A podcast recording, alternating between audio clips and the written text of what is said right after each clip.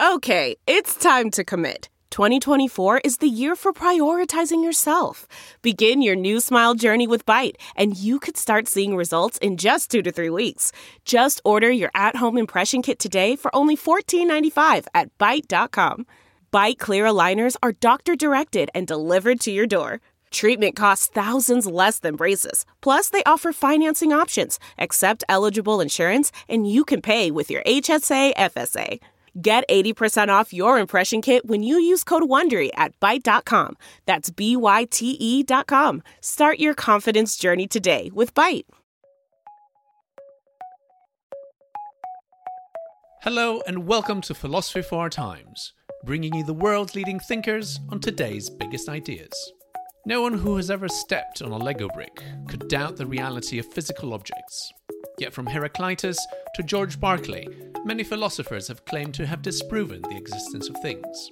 Now, even high energy particle physicists are inclined to agree. So, could the world truly be made out of fields and processes rather than physical stuff? Joining us to debate whether our reality is an illusion are chemist and fellow of Lincoln College, Peter Atkins, philosopher of science at the University of Bristol, James Ladyman, and author of A Field Guide to Reality, Joanna Kavenna.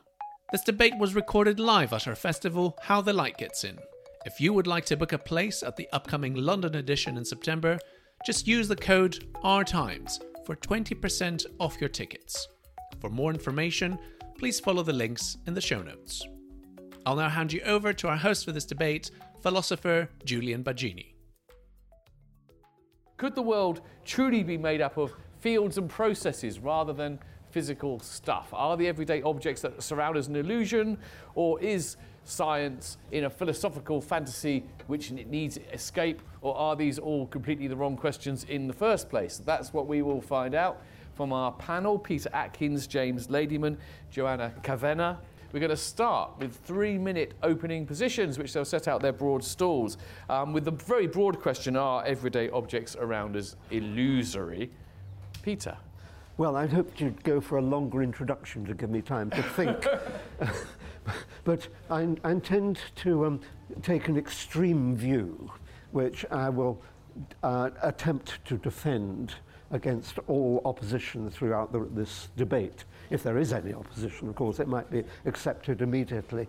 Um, that, and uh, it's up to you to judge whether I, I'm actually pretending to adopt this or whether I really believe it or whether I'm really pretending to pretend, etc. Um, and I'm, I'm going to take the view that ultimate reality is mathematics.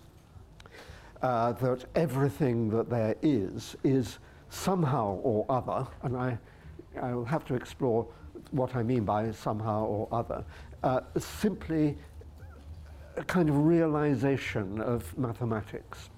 And I think it, the, the clue to why I think that is that mathematics is such an important component of our description of physical reality. It's, it's extraordinary that mathematics proves to be the language, turns out to be the language of, um, of discovery and, uh, and, comprehension, if you like, in the, in the physical sciences. Why does mathematics suit so well the, the physical reality that we uh, seem to encounter. And there are all sorts of analogies between um, physical reality and mathematics. I mean, think of the integers. Uh, well, once you've got the integers, as Kronecker said, um, that the rest is doing things, mathematics is doing things to the integers that they weren't intended to in the first place. And out of that springs the, the whole of the construct of mathematics and all its elaborate forms. But where do the integers come from? They come from the empty set and sets that contain the empty set and so on. So you can build up a, an idea of the integers from absolutely nothing. And this world, of course, sprang from absolutely nothing. So there are deep analogies, I think, between the emergence of this elaborate world and the emergence of an elaborate mathematical structure. But then somehow or other, and maybe this will unfold in the course of our discussion, uh, we've got to find out what it means for tangible objects to uh, be manifestations of mathematical entities.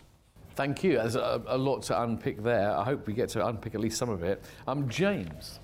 Right, so I want to begin by saying that there are some things that we can see which aren't real, and some things that are real that we can't see. I think both those statements are pretty obvious, but just give you an uh, example.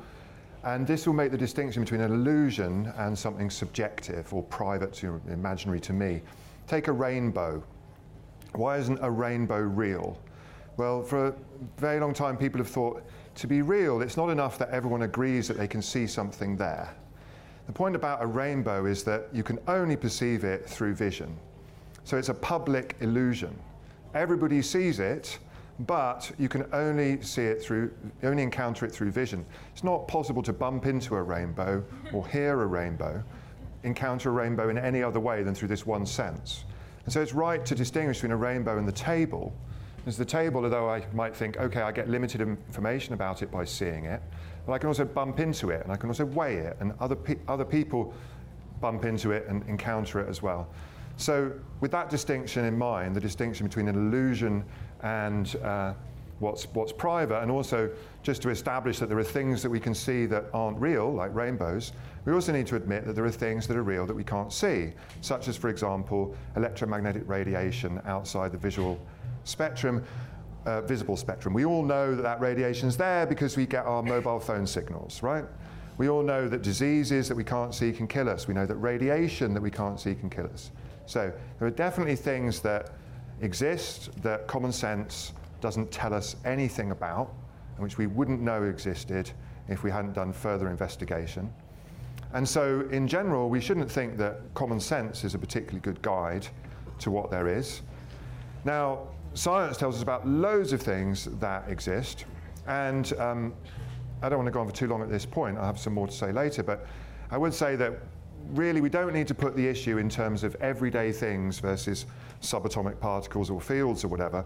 We can put the issue in terms of scientific kinds that aren't fundamental and particles or fields or whatever. So let's just think about Peter's subject matter in chemistry, molecules, those things are not fundamental in science. They're higher level entities. There are lots of things like that that science studies, big entities that are nonetheless real, physical, you might say, but not the ultimate fundamental stuff if there is any such thing. So if we're going to deny the existence of everyday things just because they're not fundamental, then we need to lo- deny the existence of lots of scientific kinds as well, which I don't think is a sensible thing to do because these are part of what we've learned to take account of in order to understand the world in the same way that we have to take account of, of tables. So, uh, short answer is yes, there are lots of physical things that uh, we only know about through science, and there are some things that we encounter in common sense that aren't real, but lots of things that are. It's a very uh, sort of commonsensical position, but I think important to note that it's common sense to think that in the light of the development of advanced science that tells us that there's lots of stuff like microwaves that we otherwise wouldn't know about. And so it wouldn't have been common sense to think what I think, uh, you know, in previous ages. It just is now. Okay, thank you. Joanna. Thank you very much. Um, so this is a kind of really interesting question, which has this huge history behind it, as we've been hearing. And if you think of philosophy as a kind of boxing match, why not? Um, in the in the sort of red corner, there are the physicalists, the materialists, who you know adopt the view that the physical world is what we can be sure of, the stuff that we can kind of be sure of, look at, make sense of. Um, and you have Johnson in refutation of Berkeley, you know, I've kicked the stone, my foot hurts, that kind of refutation.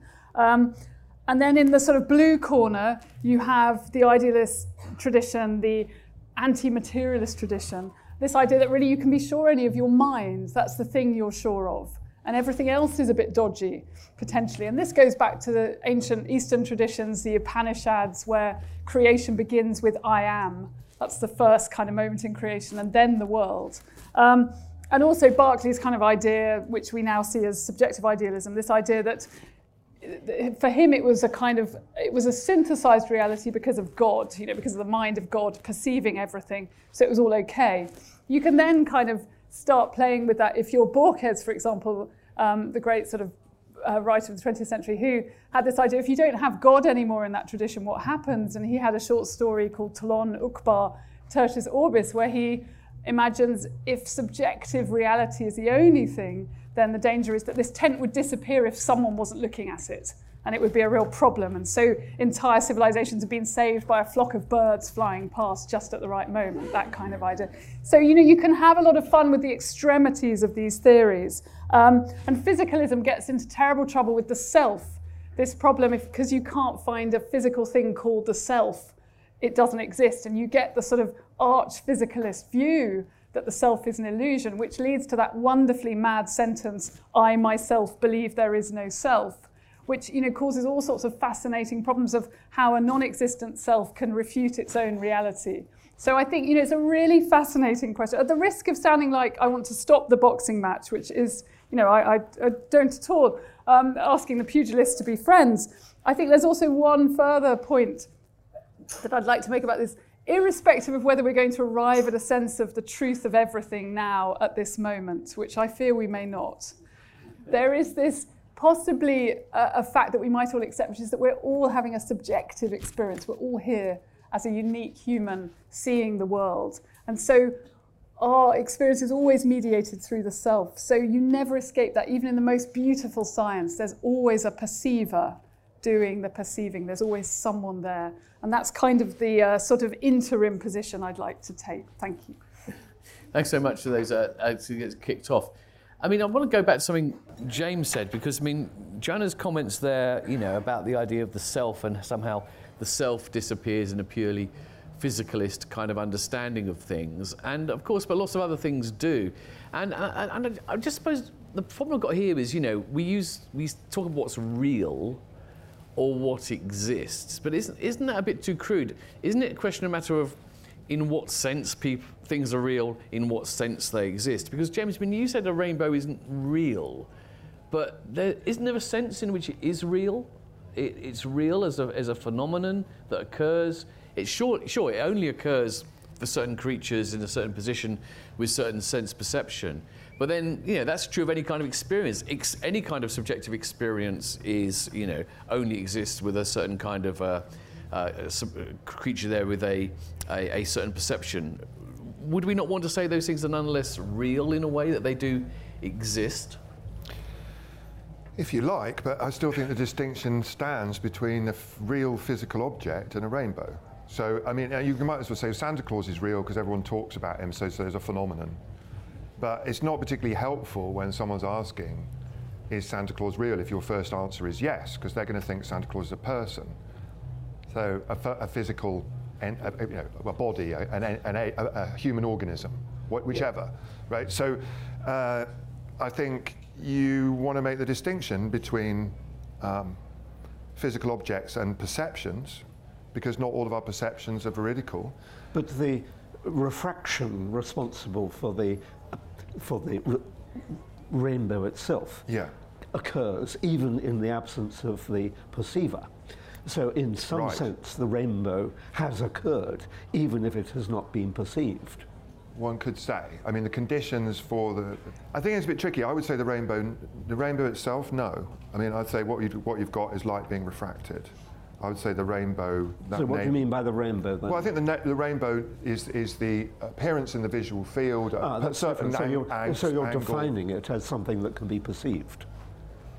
Uh, I was doing because I was, I was, I was, I was saying. I mean, my, my initial beginning was to say the rainbow is a public illusion. So yeah. to that extent, of course, I'm saying it's it's it's real because it's a real illusion but it's not a real physical object. Yeah, but that's the point. You're saying real physical object. Now I can see that it's not a real physical object, but but, are, but, but there, are there things that are real that aren't physical objects, right? I mean, why are physical objects colonizing? They don't have a monopoly on the no, adjective real, do they? No. So it, real physical object is fine, whereas not real without physical object in there, I think is potentially misleading, isn't yeah, it? I mean, I haven't said anything about what we mean by physical here. I suppose, but, but Oh, everyone sort of takes it for granted that we know what we mean. And part of my point was to say, well, if you talk about physics, there's a whole range of things in physics from subatomic particles all the way through to atoms, all the way through to condensed matter, all the way through to vast, you know, interstellar structures. And now, none of, there are lots of things in physics that aren't fundamental.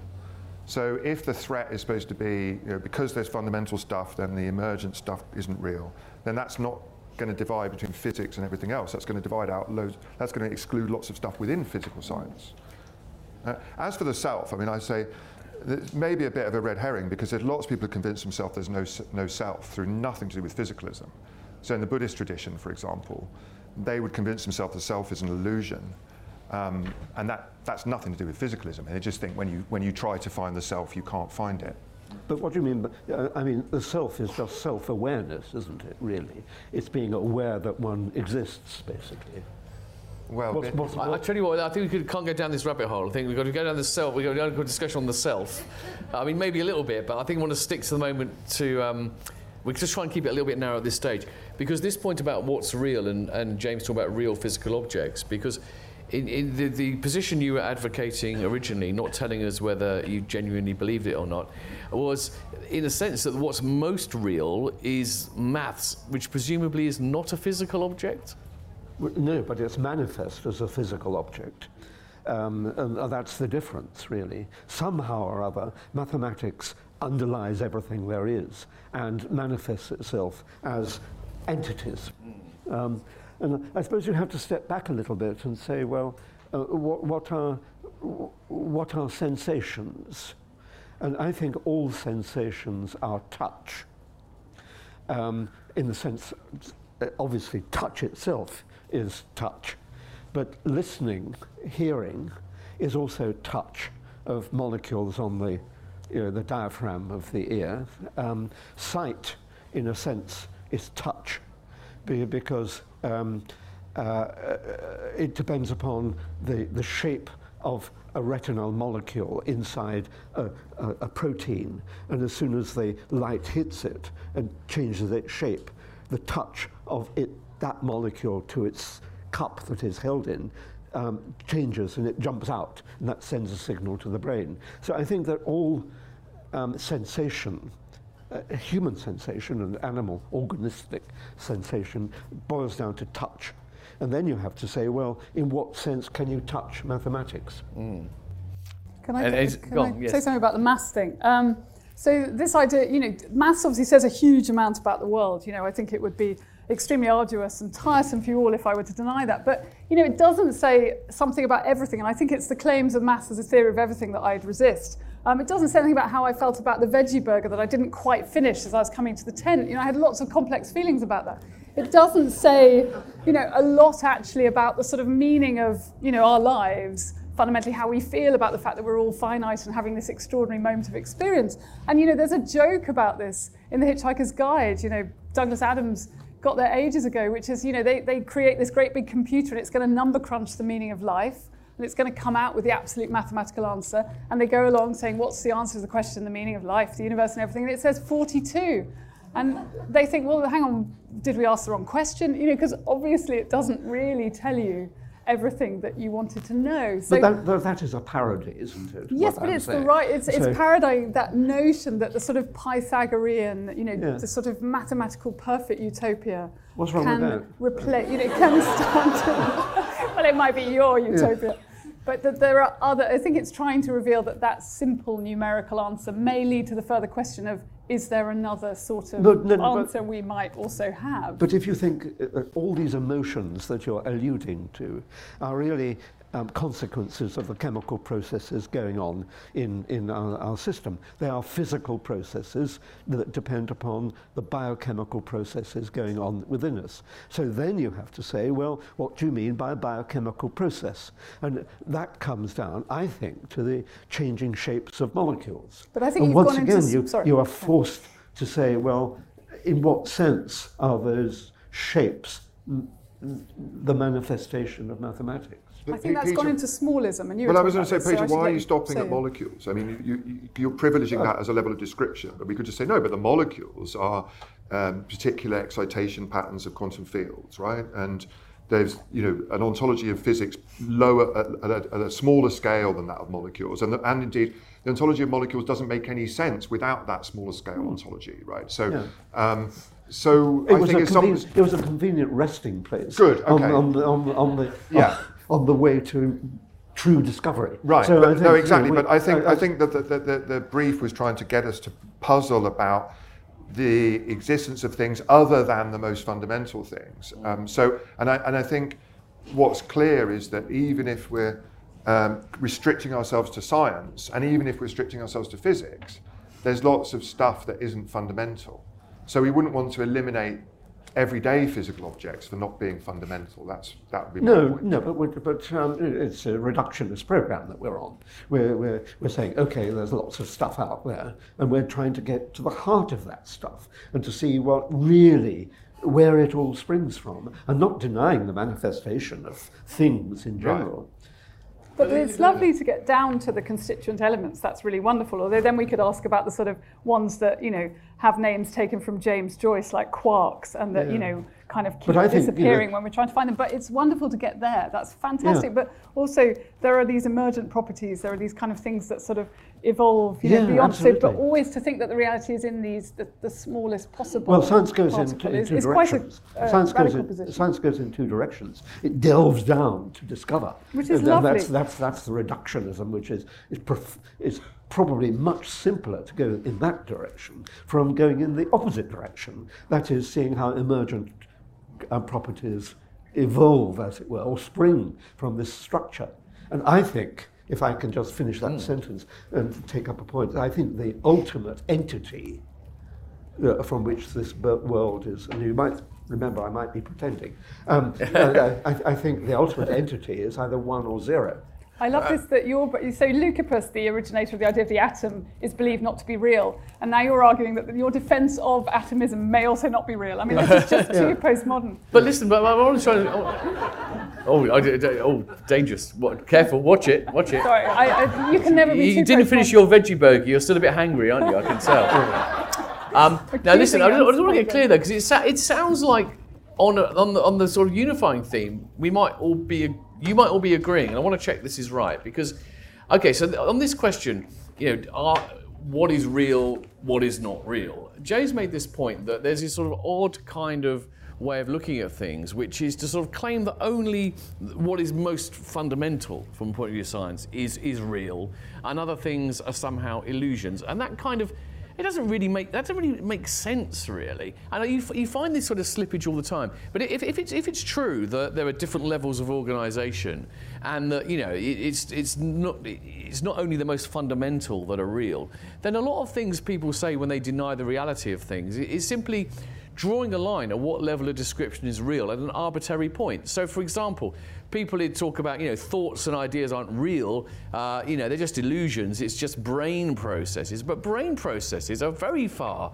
from fundamental in terms of, you know, physical matter. You know, they're, they're, they're, they're, they're very complicated biological systems, and then you have to go down to the atomic, subatomic, etc. So, I, I just want to check, it seems like, and maybe we don't know, that you all kind of agree that uh, whatever is most fundamental, and for you it's maths, for you it may not be, I don't know, don't know what it is for Jonah. Whatever is most fundamental, it doesn't follow from whatever is most fundamental that everyday objects aren't real, and presumably doesn't also follow that things like thoughts and feelings and emotions aren't real. Has anyone got any issues with any of that, or clarifications or just disagreements? clarifica- I think that's right. And a clarification is that I'm not sure that there will be a fundamental ultimate description. Now, Right. maybe there will, and it's surely a laudable kind of project to pursue more and more deeper explanations. And often what we're talking about here is higher, higher energy scales or smaller and smaller length scales, but that just may be, maybe a, a limitation of our perspective. But suppose, suppose there isn't going to be this ultimate final resting point of a fundamental reality. Then what we've got is just what, we what we had to start with, which is just like you said, I mean, lots of things at lots of different scales. Um, and that's it. That's what there is. Yeah. But Now- how, how now- depressing that is. Sorry? How depressing that would be. Why is it depressing? What? Well, you want there to be more to all of this than all of this? Yeah, absolutely. But that's, Yeah, well, why not? dare I say it, that's a rather emotional view. I don't know. Why is it depressing? Can you explain why it's depressing? Yeah, I mean, it's just saying that, that we live in a zoo, basically, of the, all sorts of different entities. And there, there's no organization. I mean, it's a bit like before the periodic table was discovered, when there are all these elements oxygen, sulfur. No one thought that they were brothers and sisters. And Well, suddenly. it could be an organised zoo, Peter. What? It could Is be an organised? organised zoo. Well, if. Uh, I mean, it is an organised zoo because we understand lots of things about the interrelationships but between the- these the- entities, the- right? the- yeah, exactly. But that was because we understand how the the properties of the elements spring from the properties of the, the atoms of the Exactly, but we'll still electrons. we still But- understand that even if we don't find a fundamental level. I mean, if we understand chemistry in terms of electromagnetism, Yeah. right, and the formation of bonds in terms of energy and the Coulomb force, we still have that understanding. Whatever future science but comes up with, right? incomplete, though, isn't it? I mean, the world But is the- the- out. the that- idea I think the completeness may be an driving, the driving force of science is, I think, that the world is simple. Uh, that, and we scientists are looking for the simplicity, the ultimate simplicity that underlies all this complexity. And I think that is the, the, the road that science is, is on, and it should not be presumed to be without end. I think you see. I think maybe you could say the opposite. I mean, that, Yeah. that, that science has revealed to us that the world is much, much more complicated than we could possibly have imagined. No. Oh, seriously? What you're talking about? The, what- one cell in the human body, right? The functioning and Yeah. structure of that cell and the processes that take place in it are Yeah. mind-bogglingly complicated. Yeah, absolutely. Right, so- but so- they spring from an uh, inner simplicity.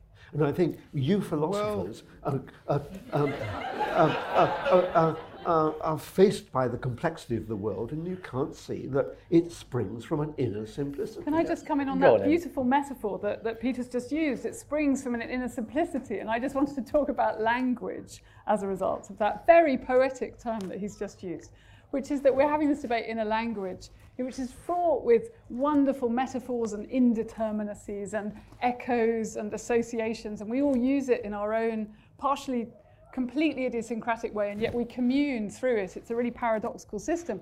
And so, whenever we get into these debates, there's that extraordinary question of the malleability of metaphor as well. The Big Bang is an amazing metaphor, but it has this ancient history of cosmic eggs. That was Georges Lemaitre's first idea, was that he'd found the cosmic egg cracking open, this ancient metaphor that goes back to the Orphic eggs and back to the ancient Egyptians. These great associations within language that are part of this debate. So the imprecision is wonderful, I think.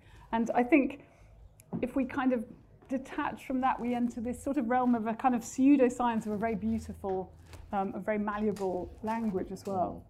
I mean, and also Borges, to just refer to him briefly again, said, do we really think that? Is it really possible that this lovely kind of beautiful grunting of primates, which is what we're always engaged in, corresponds absolutely with the whole of reality? Is that really likely? Lovely as it is. Yeah. No. But but the, the spring, the, the, uh, let me just push this springs from thing a bit, okay? Because uh, it could be meaning one, one or several things. I mean, there could be a sense in which, yeah, there is there is something fundamental. James suggests that we may not find it, or there may not be such a thing. But one can imagine that there is a kind of fundamental simplicity, which is the where all things spring from. But isn't it the case now? You know, correct me if I'm wrong. That most people would agree that even if that were the case, you would not ever be able to get into the position where you could predict and all and explain all the properties of what springs from that at higher levels of organisation. By the time you're even at chemistry, maybe not, but certainly at biology, uh, but you know, m- the organisation, this this simple basis Yeah. has organised itself into a great complexity, which means that you would never be able to like. From mathematics alone, for example, Yeah. predict uh, Hamlet. You know, No, exactly. But science is not about prediction entirely. I mean, um, uh, there are some things that we know that we cannot predict. You can't predict what I'm going to say next, even. Nor can I, frankly. yeah. but but, but uh, I, I think what what science is after is the let's call it the ultimate theory, just for, for shorthand and so on, and um, it will test it in a variety of ways. Some of which will be predictions. For example, we can predict the swing of a pendulum, um, but other things we will feel that or know that we have got the correct explanation, but can still make no um, predictions because it's simply too complicated. Ex- okay, prediction. What about explanation? I mean, could you probably even explain the writing of Hamlet and our emotional responses to it by by getting to the fundamental mathematical organisation of the universe? It seems to be it's a different order. It seems to be a different order of yeah. explanation completely. Yeah, which I, therefore, I, I quite agree. I, I, I think um, I, uh, there are only two big questions in science. Um, one is where it all came from and how, and the other is the nature of consciousness. Um, and I think the nature of consciousness will be explored by simulation, that we will build computers of ever increasing sophistication, perhaps quantum computers, and who knows, might be digital, um, that once we have built them, we will be able to analyze the nature of consciousness more than we can using human brains at the moment. So I, I think um, we will discover a lot about human perception and thought once we built something that we can take apart. Can I, I just want to separate the question of whether you can give a mathematical description from whether you can give a fundamental description. So there are lots of emergent phenomena that does have a mathematical simplicity to it. So for example, in cities, the number of petrol stations scales like a power law. The income distribution, uh, income inequality goes like a power law. There are mathematical relationships all over the place, and you would find that if you analysed Hamlet, it would have a very high degree of complexity you could measure mathematically by looking at the, num- the, the, amount of vocabulary used. So you could quantify that. Um, that's a separate issue from whether you could give an ultimate explanation of it, right? Those, those are two different things. So we don't want to confuse them. And then, and then the other thing I would say is that I think, I mean, I completely agree that it's a big part of science to try to find ultimate, simple grounds for things. And I think with chemistry, you know, it is true actually, you can predict a lot from quantum mechanics using supercomputers about the structure of molecules. But I would say science is also interested in describing just at a particular um, level or scale of description, there are still questions that you just want to know the answer to. And, you know, you might want to know, for example, um, whether there's a planet that's, you know, got liquid water on it, and that's a scientific question. And it's not a question about about ultimate reality. Um, so, and I would I would sort of disagree that really there's a you know where did it all come from? I'm still quite interested in where it's all going. Well, we can't do much about that. Well, Well, Well, I what, mean, what- in- what do you mean? the I mean, I mean. Hang on, what do you mean by that? Where, where, you just, where, it's all Well, it's an obsession with origins, but I mean, it's, it's um, no less important for us as human beings to understand the future. In fact, you might say more. Um, so, so to, cast, to describe science as something that's um, really about explaining where everything comes from is a bit tendentious. I mean, science is, you know, cosmology is equally much about the future of the universe as about the past of the universe. And um, for us as human beings, I would say, I mean, of course, there's more to science than prediction, but um, I mean, for most people, the value of science in the end is that it enables them to manipulate and predict and control the future rather than the past.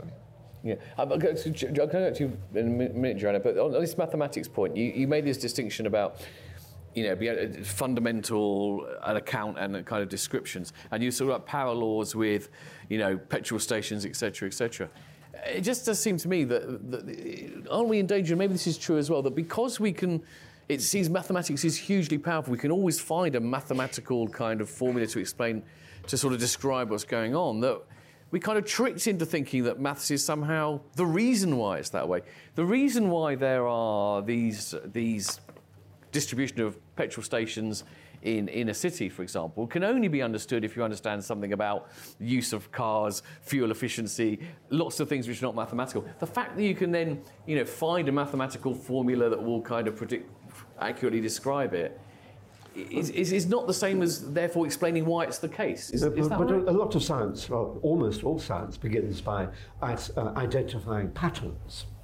And, uh, and this correlation of the distribution of X in a, in a field of Y is um, is interesting pattern. But then you have to look for the reasons for it, and those you find in economics and anthropology and all the other things. Can I just say, Yeah. so when you talk about that, it's very interesting. You say science establishes patterns, then you look. And so that's interesting that there's a kind of, you know, there's a slippage. There's a person who's establishing the patterns who is the scientist. Yeah. And that's, that was the kind of point I was just trying to insert at the beginning that you know that the kind of notion, this sort of thing we're talking about, that there's a realm that exists beyond. You know, we can divide it very clearly. There's mind, matter over there. You know, I'm over here looking at that. You know, that's my subjective perception. Is that? And so the scientist who analyzes and assesses in this wonderful creative way is a, a mortal human with suppositions looking at that thing, analysing, can produce amazing deductions. Yes. But there's a subjective but, process, and we know that can be very cultural. We know, for example, Pythagoras, you know, he has good numbers and bad numbers, and guess what? The bad numbers are women. You know, mm. they're feminine. You know, that sort of thing. Yeah. You know, we have these incredible, and that's a theory of the absolute perfectibility of about, maths. That's, that's the yeah. theory that maths is beyond but, the but, human, in fact, but it has that cultural supposition mm, behind but it. Pythagoras' theorem is transcultural because it's found by the Chinese and the Indians as well as the yeah. Greeks. That's very eerie, isn't it? That, that yeah. um, you know, these theories. Well, you could say it's eerie. You could say it's kind of reassuring. I mean, it's like human beings working out the phases of the moon, and it doesn't matter where you are on the Earth. You're gonna you're gonna work those things oh, out. Oh, I see. So that would be mm. yes. But could that also be proof of these kind of fascinating communities of human consciousness, or is it always proof of? Well, I think I think it's very important you said community because I don't think we want to get the impression that science is done by individual scientists, although it once was to some extent. communities of individual scientists. Yes, absolutely. But I think the community bit is really yeah. essential. But I, I, we shouldn't confuse the procedures by which discoveries are made, which is what you're currently talking about, from what they finally discover. And I think there is a difference there. Okay, um, I, I, just want to sort of be given the way the, the event was framed. I want to make sure that we perhaps address some of the things people might be expecting us um, to address. Um, it's been gone off in lovely directions, but I mean, I think when people come to a talk with a subject like this, they'll, they'll have in mind things they've seen on YouTube maybe or, or, or, read in various books, things like this Donald Hoffman type stuff that actually, you know, what science has really shown us, and people know this for a long time, is, you know, because uh, there's this difference between what we perceive and you know what's going on at the more fundamental level, whatever you call it, that it does kind of follow that in some way we, we live in a world which is an illusion. You know, it's it, it's things only seem to us the way they are because of the particular user interface we have, which is the sort of Donald Hoffman kind of term. I just wanted to know what what what, what do you make of that? Is there something to that that you know well, there is a sense in which we do have to accept the fact that. In a, in a sense, ev- everything is an illusion. In a, in, a, in really, because nothing is really like the way it seems. There's well, a fundamental gap. I, I if I were to stick to my guns and talk about the, the, the, nature of ultimate reality being mathematics, I would have to agree that everything was an illusion. But let's, let's look into that. And in a way, um, Heisenberg's uncertainty principle plays a role in, in this aspect of it.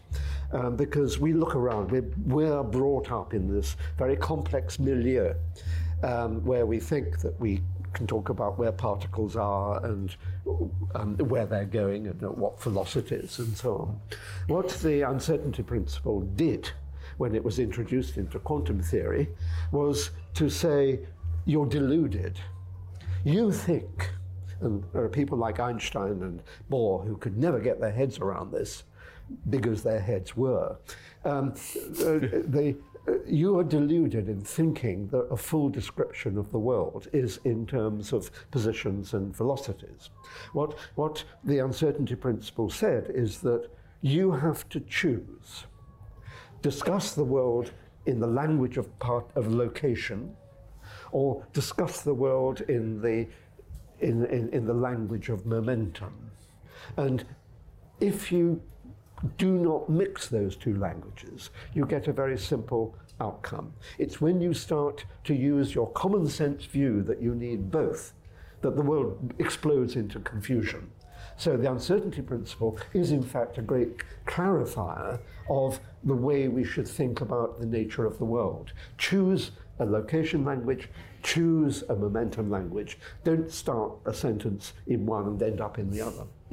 Uh, James. So just, I mean, this, I'm sure people say all sorts of crazy things on YouTube, and I'm not familiar with this this person you mentioned, but um, is the claim supposed to be something like um, everything we know about the world is an illusion, or everything, nothing, nothing we, we talk about is real. I mean, is he talking about the, what the solar wind's an illusion that the Earth isn't an oblate sphere? He's saying you know, there aren't you want- moons of Look, Jupiter. You sum up. You probably. Well, I just did a panel with him here, indeed. Yes, um, his argument was that um, we, you know, that the important thing is Darwinian survival, and so therefore the brain creates any illusion that's required to survive.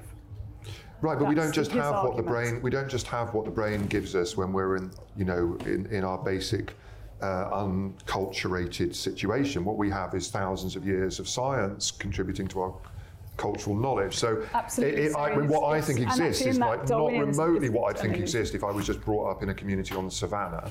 But if I think the solar wind exists, what has an argument about my brain evolving on the savannah got to do with that? I mean, we, we have, we, you know, we- we know, I don't know, the tides uh, exist and we can predict them. I mean, is he saying that's an illusion and there aren't really tides? So he's not saying various things are an illusion because the system doesn't work without Darwinian survivalism and Right, also yeah, doesn't work without right. maths actually as well. But also actually on that panel, I think uh, it was probably me. I confess I asked the question, what would happen if a herd of wildebeest crashed into the tent? Would they also be an illusion? And he said, well, they might be an illusion, but he'd get out of the way. So that's the kind of, you know, it's a sort of pragmatic. I mean, I'm always a bit frustrated with this idea. well. You set up a question like, you know, there's a, there's a, we all understand the difference between real and illusory. You know, unicorns real? No, you know, and then someone says, well, what I mean by, you know, and it ends up being redefined. So we're left where we started. You know, it's not real, but I would get out of its way. Well, all right, that's what I mean by real. And if something's not real, I don't need to get out of its way. I mean, yeah, So- well, that's so what- whatever else you mean by real is fine. You know, you've got your own real- spe- special esoteric meaning real, for it. real but- is something that can be detected, isn't it? But is the imagination real? I have a question for. Yeah, like, is that is it- real? I mean, it has real effects in the world. Yeah. Right. Well, itself? yeah, I'd say so. But does it? Can it be? So it can be detected by its effects. Obviously. Would that be the? Yeah. Yeah, but there are loads of things in science that you can't just see. So if you've got some But idea you that, like, detect. Well, you can detect, yes. But are the effects of my imagination real? Any of the effects? So if I, if I create a new religion, is that real? If I imagine a new sort of super god and tell. I mean, I'm sorry, I'm, I'm, I'm- maybe there's something. I'm missing about the oh, question, God, but I. I, would, I, I can't really understand why anyone would, would question that human beings have a faculty of imagination. But would the things that they imagine, the conjurings, do they then enter into another realm? So the real imagination can conjure things that we would then dismiss from the realm of general reality, or is something once thought part of our reality in some way? Well, you often, but I mean, a a lot of the things that I think don't become part of reality, but, some of them get taken up uh, by some people. So if your if your idea's a good one, then or maybe a bad one, but you know, some ideas definitely take on a life of their own beyond the individual that generates them. And, and I would say the imagination is something that's um, produced in the context of culture. So it doesn't make sense. I mean, you have your individual imagination, but it's the Im- individual of an imagination of someone who's been brought up in a culture. Yes, and using a language to formulate their Right, ideas. yeah. Now, listen, bef- before I open up, I just want to ask one more question, which is that, you know, one thing I find it, it's maybe just speculative. and, uh, Psychological speculation may not be a good thing to do in this context, but clearly a lot of people are very they're attracted and intrigued by this idea that somehow the physical world is an illusion. It's not just that they're persuaded that it isn't real from a purely by the logic of the argument. There's something kind of like attractive about it. I don't know. Um, I just wondered if you sort of have any ideas about you know, why why is that? And, and, and you know, Joanna, you, you know, you're a novelist and everything. Um, I think there are quite a lot of people, for example, who who, who see the kind of materialistic worldview as somehow, I don't know, demeaning of our humanity, restricting of our imagination. It doesn't make these things possible. And they kind of want to deny this sort of like materialistic worldview because they because they think that if they get it's it's it's it's too restrictive. It, it sort of restricts human possibilities and so forth. But you're you're novelist. Do you have any? You threatened by scientific materialism? But I think you could also turn it the other way. Did scientific materialism say that, that you know, that the other thing was itself non-valid? I think that's the question. You know, if you if you start with materialism saying that, you know, imaginings are not part of you know the general kind of stuff that we're involved in, then I guess you'd get the sort of Yeah. the reaction. So I don't know. I don't know where the argument would begin with that. So Yeah, so I, so I really think we need to move beyond this argument. I mean, I, I Yes, would I say mean, that there's, say that there's nothing in a properly let's beyond. scientific attitude that would make you deny the existence or, or you know importance of, of the things that um, we take to be important. Yeah. Peter? emotions and, and, and experiences. I mean, there's Yeah, nothing well, properly we're not- scientific attitude that says those, those things don't exist. Yeah, I'm not sure what we're opposing at the moment. Yeah, yeah, yeah, yeah. well, I mean, one thing is, I think that everyone's kind of does does agree that there is a sense in which physical objects exist, and that there people may disagree about what's most fundamental, etc., etc. Yeah. But uh, It's you know, convenient Yeah. to assume that, uh, com- uh, that real objects exist. Yeah.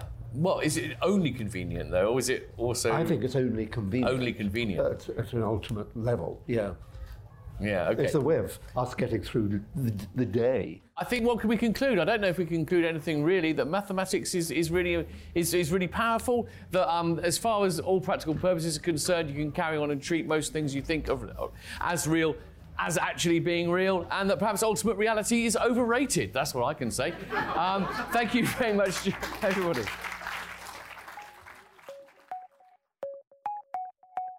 Thanks for listening to this week's episode of Philosophy for Our Times. If you enjoyed today's episode, don't forget to like and subscribe on your platform of choice and visit our website, iai.tv, for hundreds more podcasts, videos, and articles from the world's leading thinkers. Look around. You can find cars like these on AutoTrader, like that car in your tail. Or if you're tailgating right now, all those cars doubling as kitchens and living rooms are on AutoTrader too.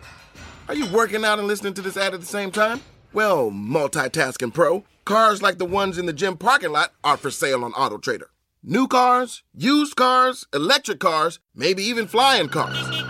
Okay, no flying cars, but as soon as they get invented, they'll be on AutoTrader. Just you wait. AutoTrader.